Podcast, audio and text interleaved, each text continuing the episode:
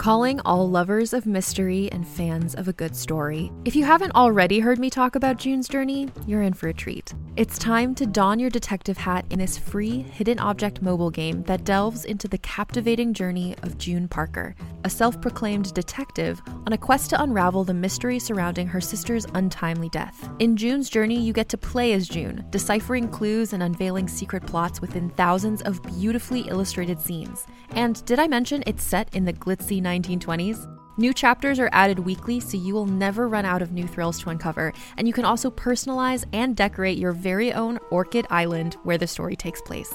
How sharp are your detective skills? Find out when you download June's Journey on your Android or iOS device, or play online via Facebook Games. Your detective journey awaits.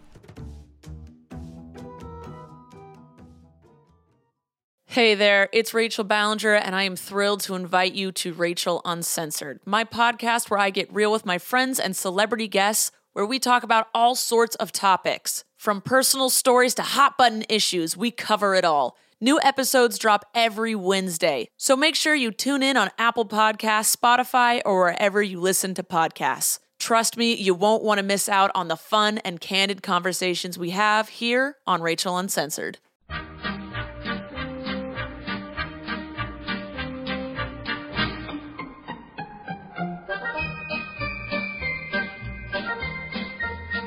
Hello and welcome to the Drabblecast Christmas Special, episode 307. The Drabblecast is a weekly audio fiction magazine that brings strange stories by strange authors to strange listeners, such as yourself. I'm your host, Norm Sherman. Well, it's Christmas time, and here at the Drabblecast, we celebrate Christmas not because we're aligned with any particular race, religion, or reindeer, but because we're all about the strangeness here. And Krampus knows it doesn't get much stranger than all the things that make up Christmas flying deer that pull a sleigh through the sky, holding a fat old white guy who, when not wearing his big red hat as the moral arbiter of all good and evil in the world, finds himself breaking and entering into people's homes to eat their snacks and fill one of their socks with candy or unrefined fossil fuel. At the same time, we celebrate the birth of Jesus, the most important half man, half God since Kevin Sorbo, who's remembered for his teachings of peace and love, when clearly he could have been harnessing his God powers to shoot fireballs from his hands. In America, we have Frosty, Rudolph, Santa, and yeah, that's all weird for sure, but the strangeness buck doesn't stop there, my friends. We bring you Drabble News. Check this. The country of Iceland is just as bizarre as you'd expect a place that cranks out a Bjork to be. And during Christmas, this little island nation really steps up the weirdness. They don't have just one Santa, they have 13, and they're actually far more like weird, aborted attempts at cloning Santa found sickly and twitching in the sterile basement of some insidious, dimly lit top secret research facility. Having originally descended from trolls in Icelandic folklore, the 13 have been spliced with Santa DNA by what I can only imagine must be the same evil scientist that created Bjork with the unholy merging of Gelfling and Bass.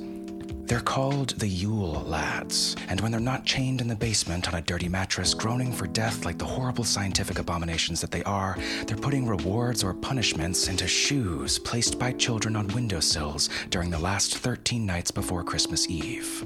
Every night, one of the Yule Lads visits each child, leaving either a gift or a rotten potato, depending on the child's behavior throughout the year and, of course, the child's lawyer.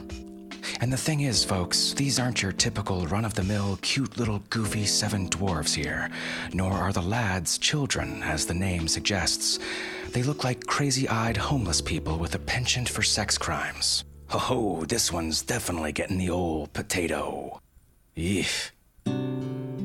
I'm sure Icelandic children just can't wait for the holidays each year, with lovable characters like Spoon Licker, Pot Scraper, Door Sniffer, and Sheep Clod, Stubby and Yogurt Gobbler, and Door Slammer and Bowl Lick.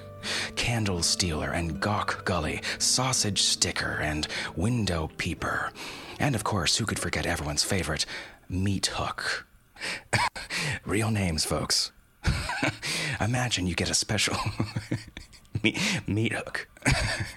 Imagine you get You get a special gift from each one of them for 13 straight nights. It's like Hanukkah, but with a little creepy rape innuendo thrown in for good measure. Oh, and it gets better, folks. The Yule lads, who I'll refer to from here on out as the 13, because Yule lads just doesn't have that sinister ring of science gone horribly, horribly wrong to it, have a pet. The Yule cat.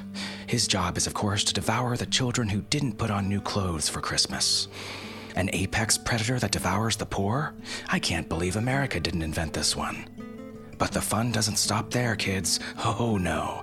Each year, the 13 invite children around the world to join them in their annual honest to goodness Yule bath. Yes, the Yule lads just love taking baths with other people, children particularly. What's that, kids? You don't want to get in the bathtub with Spoon Licker? Gee, I hope that Yule Cat doesn't find out. That would make Yule Cat very upset. And when Yule Cat gets upset, Yule Cat finds solace in food. It's called stress eating, Timmy. Now, why don't you get in here and let me soap up your back? God, I don't know what's with me today.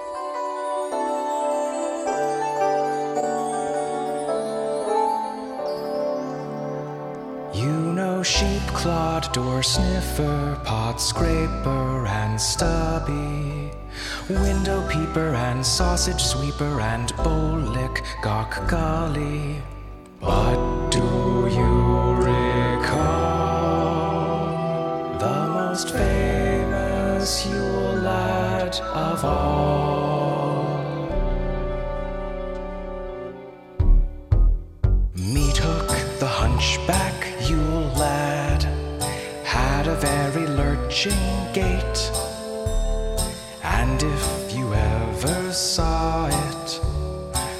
chances are it'd be too late.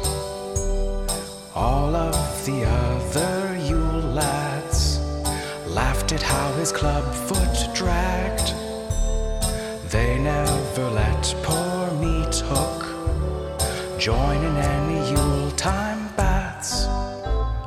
Then one foggy Christmas Eve, Yule Cat came to say, Hunchback with your hook for meat, bring me back a child to eat. Then all the other Yule lads would together bathe and sing break into children's houses and put potatoes in their things. Well, we've got a story we think you're going to enjoy this week, also dealing with some of the less, shall we say, chestnut roasting, sugar plum feel goodery of the season.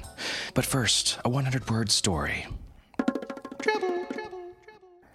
Our drabble this week is called Stay Warm This Christmas by Larry Hinkle. Larry Hinkle is an advertising copywriter living with his wife, two dogs, and a cat in the suburbs of Denver, Colorado. His work's been published in Suspense Magazine, Cemetery Moon, and Sanitarium Magazine. He loves beer, zombies, stand up comedy, cynicism, and smart advertising. He hates pretty much everything else. His naughty list was growing longer every year. His Santatitions calculated in 20 years there'd be no point in even keeping a list, let alone checking it twice. He was okay with that. Since the economy had switched from mining to fracking, he'd been stockpiling as much coal as he could. Today, he had enough lumps to fill everyone's stocking a thousand times over. But why give it away when it'd be so much more fun to watch it burn? People didn't believe in Santa Claus anymore. They didn't believe in global warming either. All of that was about to change.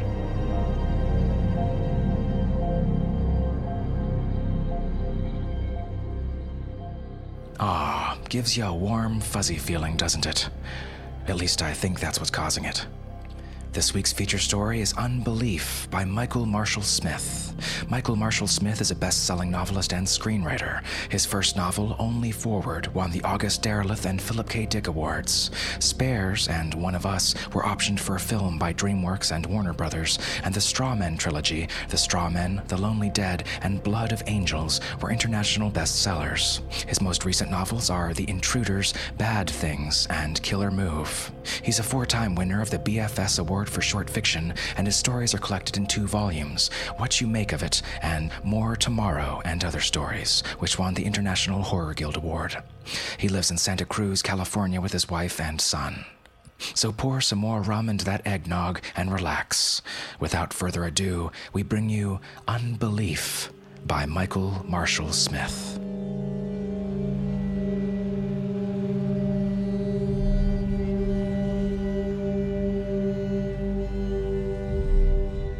It happened in Bryant Park, a little after six o'clock in the evening. He was sitting by himself in lamp shadow amongst the trees at one of the rickety green metal tables along the north side, close to where the Barnes and Noble library area is during the day.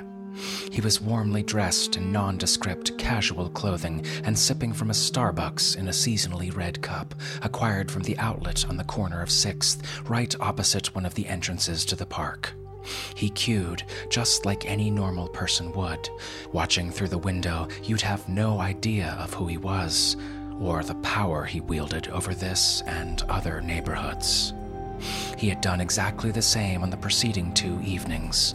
I'd followed him down from Times Square both times, watched him buy the same drink from the same place, and then spend half an hour sitting in the same chair, or near enough, watching the world go by. Evidently, as I'd been assured, it was what this man always did at this time of the day, at this time of year. Habit and ritual are some of our greatest comforts, but they're a gift to people like me. He might as well have tied himself up with a bow.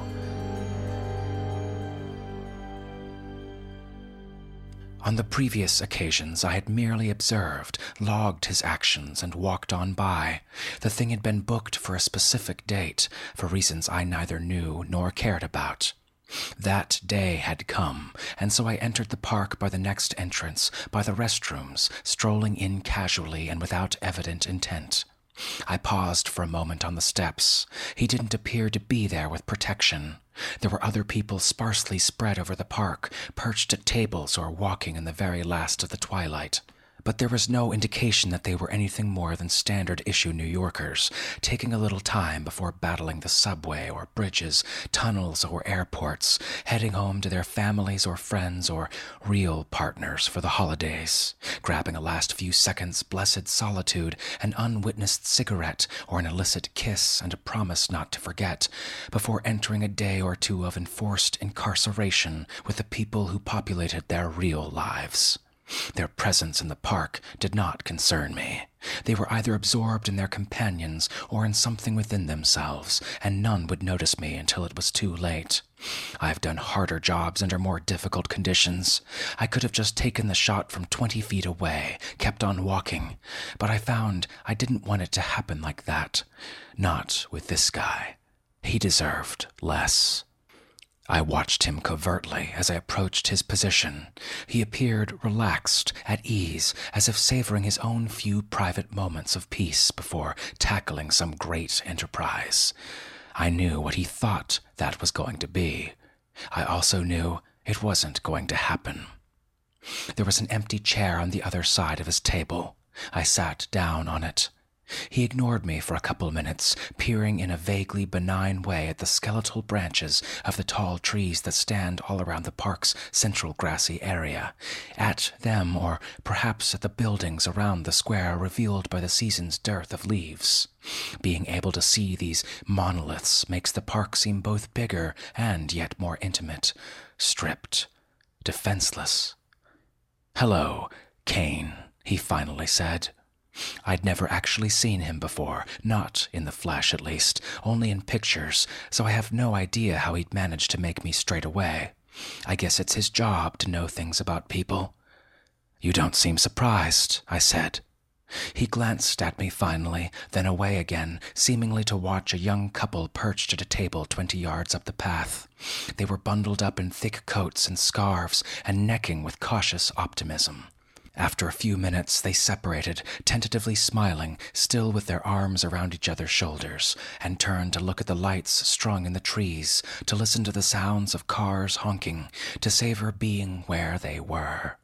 A recent liaison, no doubt, the legacy of an office party, perhaps, destined to be a source of embarrassed silences in the office by Valentine's Day.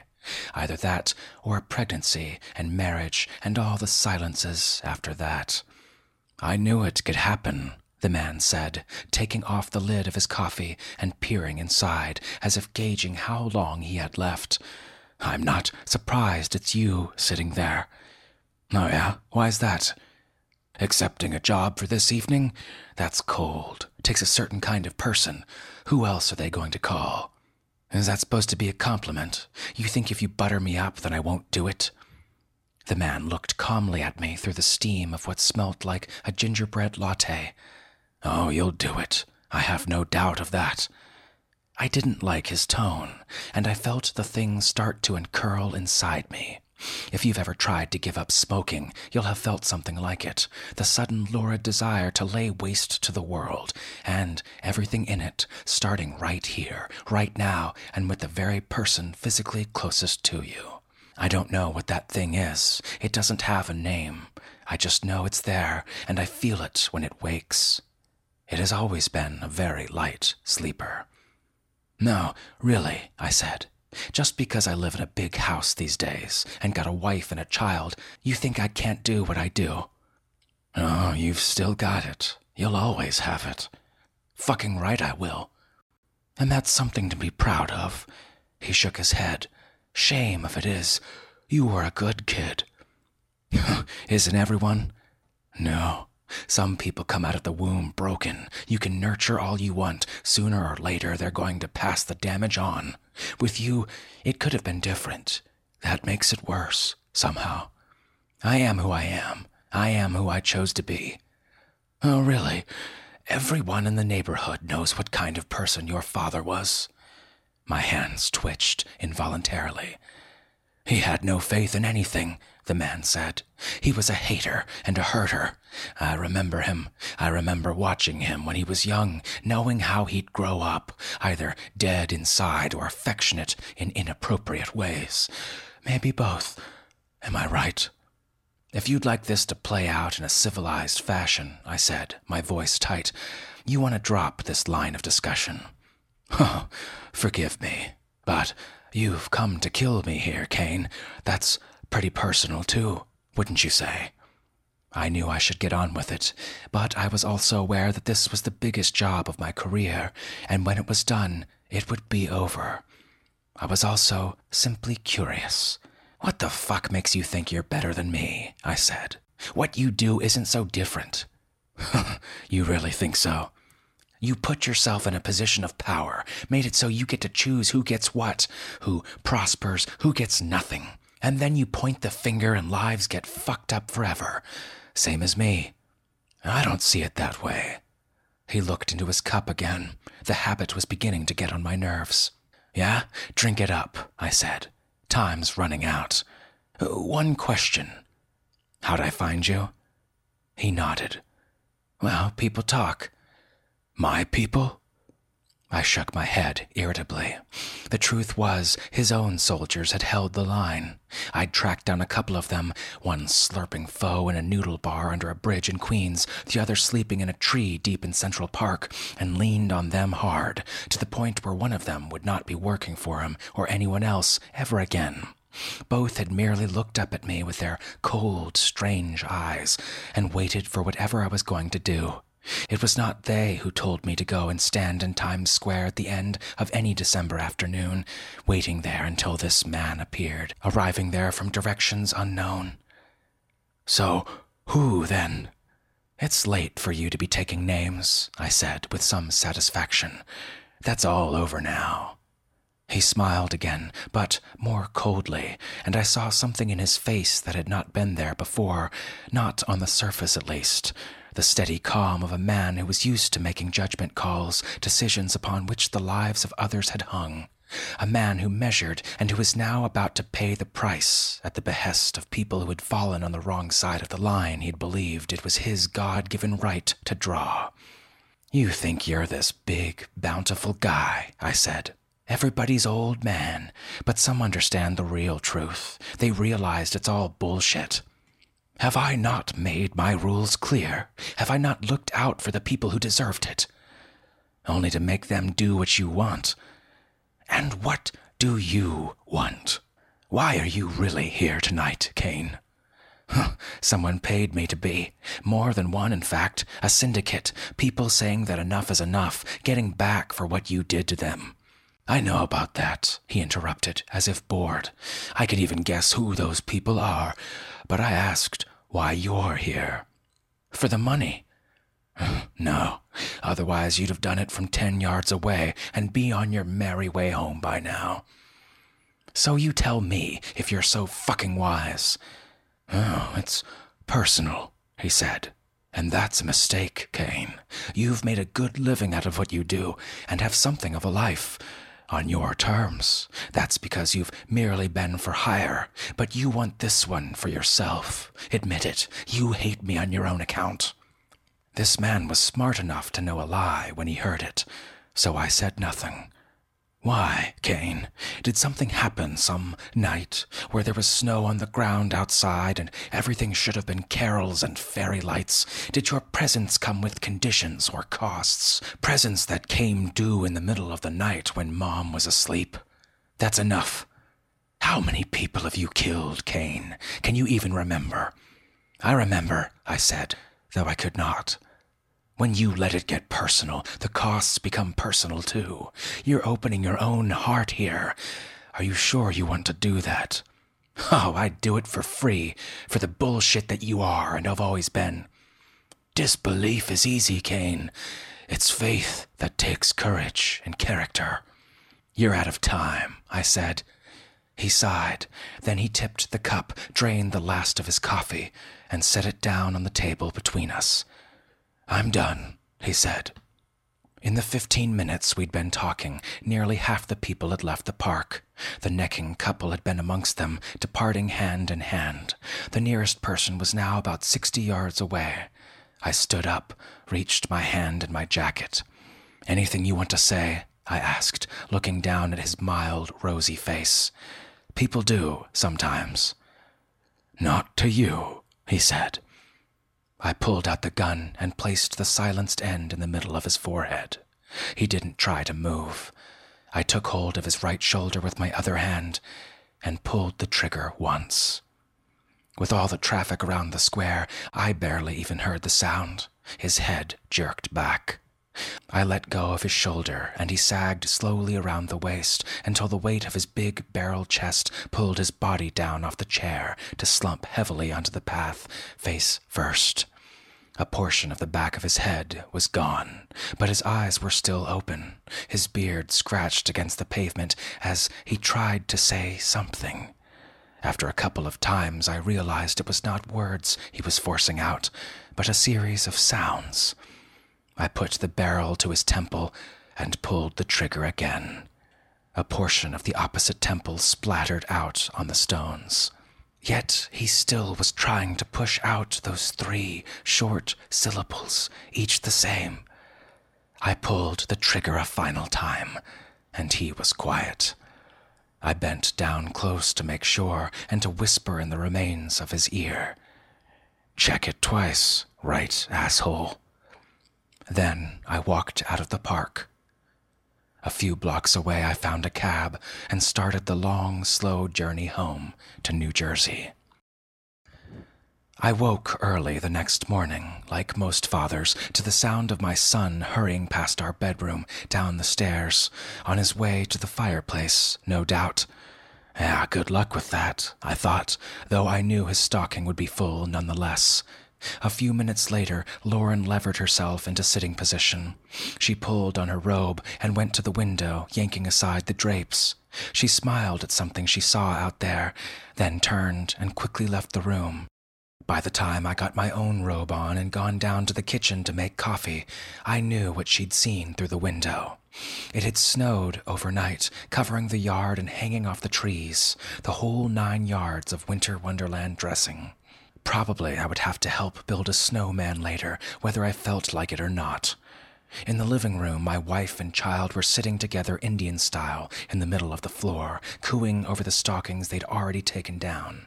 Candy, little gifts, pieces of junk that were supposed to mean something just because they'd been found in a sock.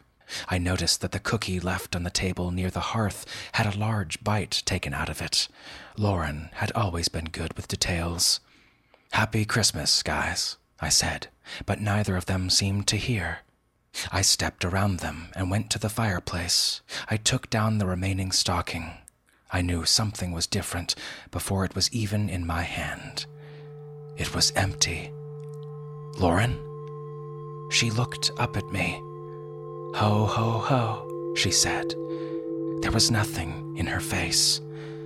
Then she smiled briefly before going back to chattering with our son, watching for the third or fifth time as he excitedly repacked and then unpacked his stocking. Her smile went straight through me. But then, they always have. I left the stocking on the arm of one of the chairs and walked out into the kitchen. I opened the back door and went to stand outside in the snow. It was very quiet, and it was nothing but cold.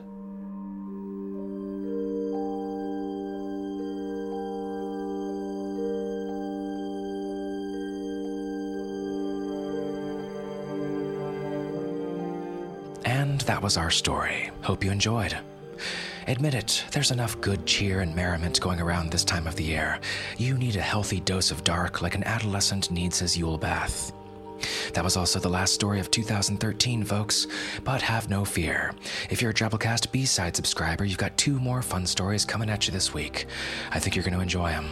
Drabblecast B-Sides is, of course, our premium content feed available to listeners who generously support the Drabblecast at the $10 a month level. Consider becoming one of those generous donors this holiday season. You can find support options off our website, drabblecast.org. And no worries, for you regular folks out there freeloading, we've got a great story that we commissioned specifically for New Year's by author and Drabblecast favorite Tim Pratt. Look for that in your feeds soon. Alrighty, let's move on to our 100 character story winner this week by Varda, sweeping our last Twitfic contest this year with this one. Bigger stocking, more candy, thought Tim. He didn't get any candy, but everyone agreed the severed foot fit perfectly.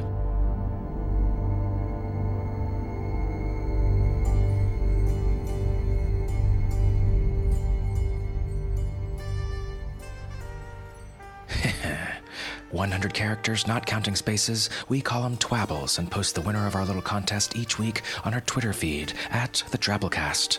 Try writing one yourself. You can find the contest in the Twitfic section of our forums at forums.drabblecast.org.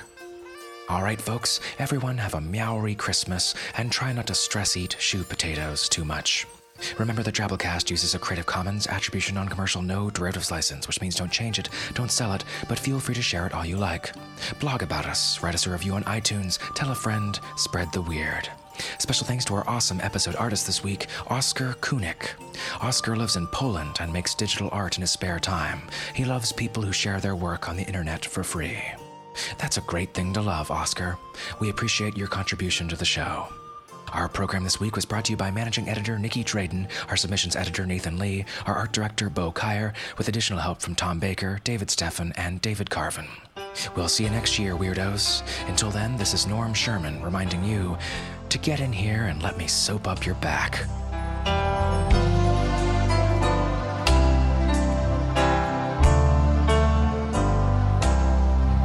Away in a basement locked deep in the earth. The thirteen in darkness lay shackled since birth. A birth quite unnatural, if birth it be called.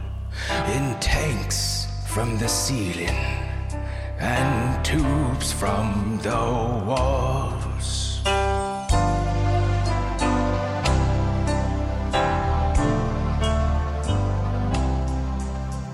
As footsteps approach them, the thirteen awake. The click of a padlock, the echo it makes. They're blinded by strange light. They drop to the floor. But with door sniffers help sniff their way to the door.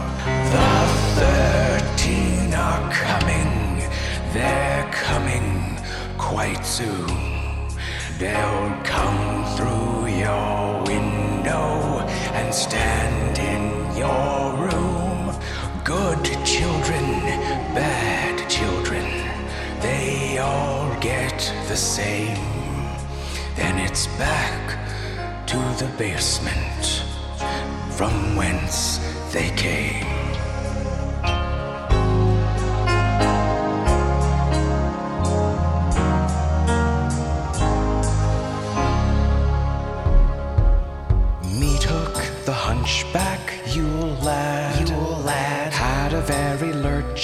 Gait, like a pedophile. And if you ever saw it, Saw it chances are it'd be too late. like Katrina relief. All of the other Yule lads, Yule lads.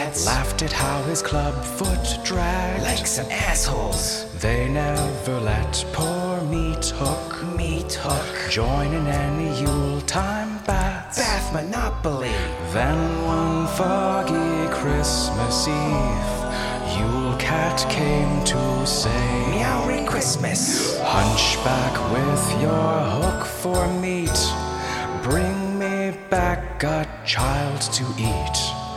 Then all the other Yule lads, Yule lads. would together bathe and sing, Like tradition.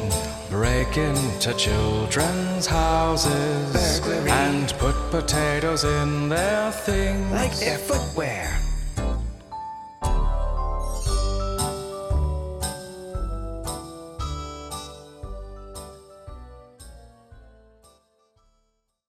Oh, this one's definitely getting the old potato. Every five minutes, a transplant candidate dies while waiting for a compatible heart, liver, or kidney. Imagine a technology that could provide those life saving transplant organs for a high price, and imagine what a company would do to monopolize that technology. On a remote island in Lake Superior, a team of geneticists unlocks this holy grail of medicine by reverse engineering the genomes of all mammals, creating an animal with organs perfectly suitable for human transplantation. They envisioned a docile herd animal, but one team member had another, darker vision. This ancestor is anything but docile. The team's work spawned something big, something evil, something very, very hungry. Ancestor is a complete serialized fiction podcast by number one New York Times bestselling novelist Scott Sigler, with all episodes available. Binge the entire story now on Apple Podcasts, Spotify, or wherever you listen to podcasts.